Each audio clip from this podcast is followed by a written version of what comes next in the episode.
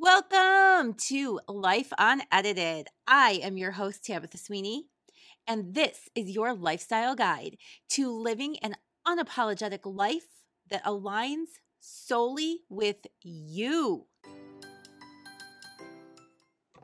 What's up, guys? All right. Thanks for being here. I've already started this like twice and I started crying so hard I had to turn it off. So here's hoping that this is the third time and here's hoping that this time I like get through it, okay? And ask me why I'm crying. I don't know. Because it's just I'm really emotional today. And I feel like this has been a super emotional month for me and I'm not sure why. But I was laying on the stretch room table and I was going through all of this stuff in my head when I really sat back and thought, huh, I think I need to get up and start recording. And, but I really didn't know what, where or how I was going to start this. Um,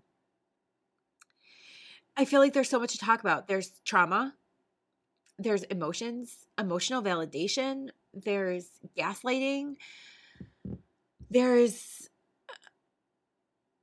so many things that I'm feeling at the moment. Imposter syndrome. I talked to you guys a little bit about imposter syndrome recently and and that's still playing really big in my head right now. Um this has been if February for some reason has been a really tough month. And we're supposed to get an ice storm tomorrow. Like we're supposed to wake up to like a half an inch of ice.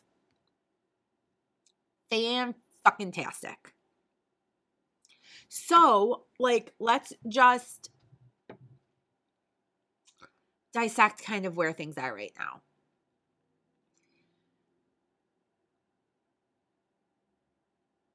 I I'm in a super emotional state. And it's it's on a lot of avenues and in a lot of ways and I'm really struggling to I'm struggling to put words to it. So my mom and I got into a tiff the other night, last night, um about me working, how much I'm working.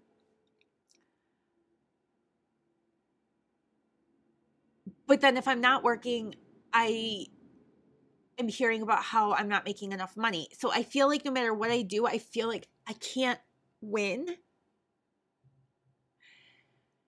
And so there's a struggle there. And that struggle has me desperately seeking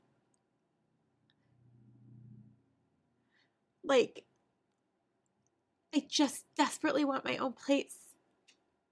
But also I know that getting my own place is going to make everything a hundred times harder, right? Because my kids aren't old enough to stay home alone yet. So there's a lot of perks to me being there, but there are moments in time where it's just really hard.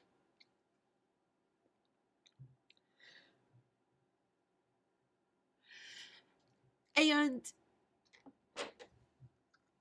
then we had I had a date planned for today.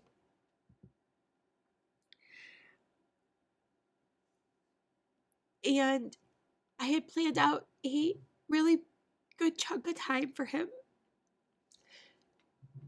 We planned it for several days several days ago we planned it for today. Made arrangements for my kids. Um i had re- you know arranged my work schedule so that i wasn't going to have to worry about any of that we've been talking about this date for several days and unfortunately um he got put on some steroids last night and they're making him really, really not feel good. Which I completely understand. And I've been there and I get it.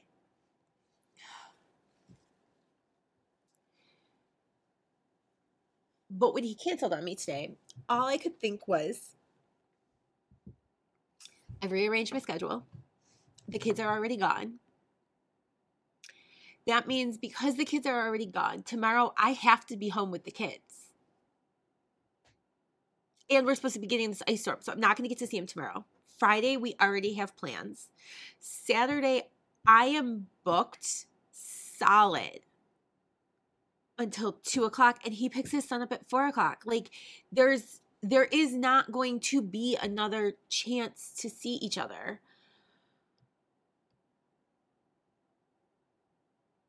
I already was not in the mindset to be working today because I'd already in my head taken today off and I slated myself into work Friday morning.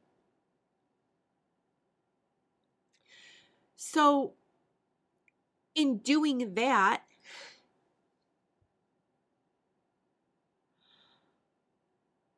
but now I, I have it. I had a tiff with my mom last night, and I don't really feel like being home with them. But I don't really feel like being at work, and I don't know where to go. Which sounds so stupid for me to be crying over, right?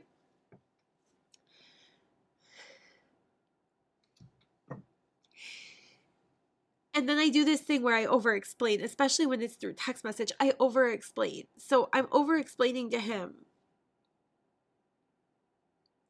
And as I'm doing it, I'm like in my head, like, okay, he's not going to, like, I'll be lucky if he ever talks to me again. Because right now you just look fucking crazy. Because that's what you are. But I also realize that so much of my response is a trauma response. Because this is the shit that used to happen to me all the time. Patrick would pull this shit on me all the time. And it became an everyday part of my life. And it's something I decided I don't want anymore. And so then you start thinking, like, well, everybody has things that come up, right? Like every it happens to everybody. So if that's what happened, like I I want to actually like extend grace, but also like if this is gonna be a fucking habit, like I'm fucking out, right? Like and then our mind starts telling us stories. Because in all the things that he said to me, not once did he say, I really, I'm sad I really wanted to see you, or anything of that nature. And And so at this point, I really just feel like a crazy person. And that's part of this podcast, right? Is to show the behind the scenes that, like, we can make it look like we have all of our shit together, but we don't. In fact, at the current moment, I have my space heater on underneath my desk, and my leg is so fucked up from from my space heater like having a reaction to 20 years of having a space heater underneath my desk and I am not supposed to have my space heater on at all. And at this moment, my space heater is like my it's like my blankie, and so I have it going, and I'm like, the doctor's gonna fucking kill you. Like, so just throw that into the back of your mind too. Like, the doctor's gonna kill you. Your mom is on your ass because you haven't gotten your blood work done yet.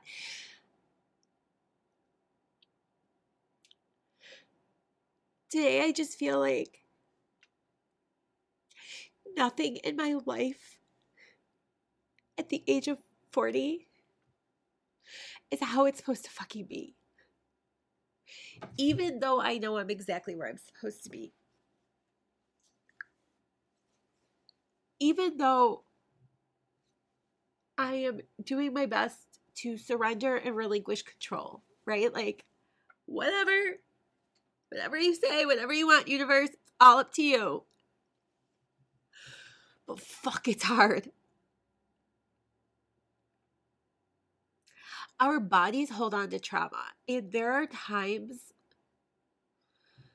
that we get triggered and we don't even know what the trigger is and we don't know why. And I think one of the hardest things about dating is I've spent two years working on me. I've spent two years working on me. But I could only work on the parts of me that were driven by me. I couldn't work on my response to things that would come as a reaction. Does that make sense? Like, so I've been dating for approximately like two months now, and it's a shit show. Like, I'm I'm fucking done. But yeah, I don't want like I I do want to be done. I want to be done, but like I don't want to be done because I want to find somebody.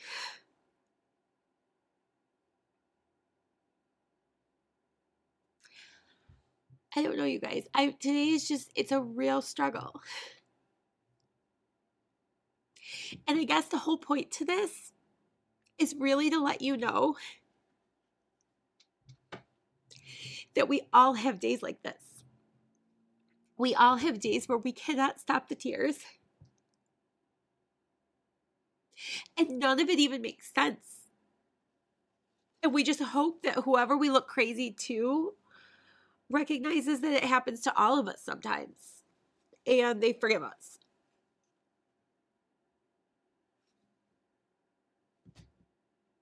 And it's really out of our hands.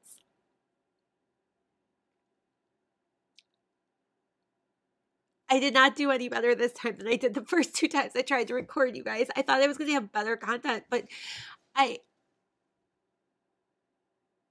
I'm going to post this because I think it's important for you guys to see what it looks like sometimes behind the scenes.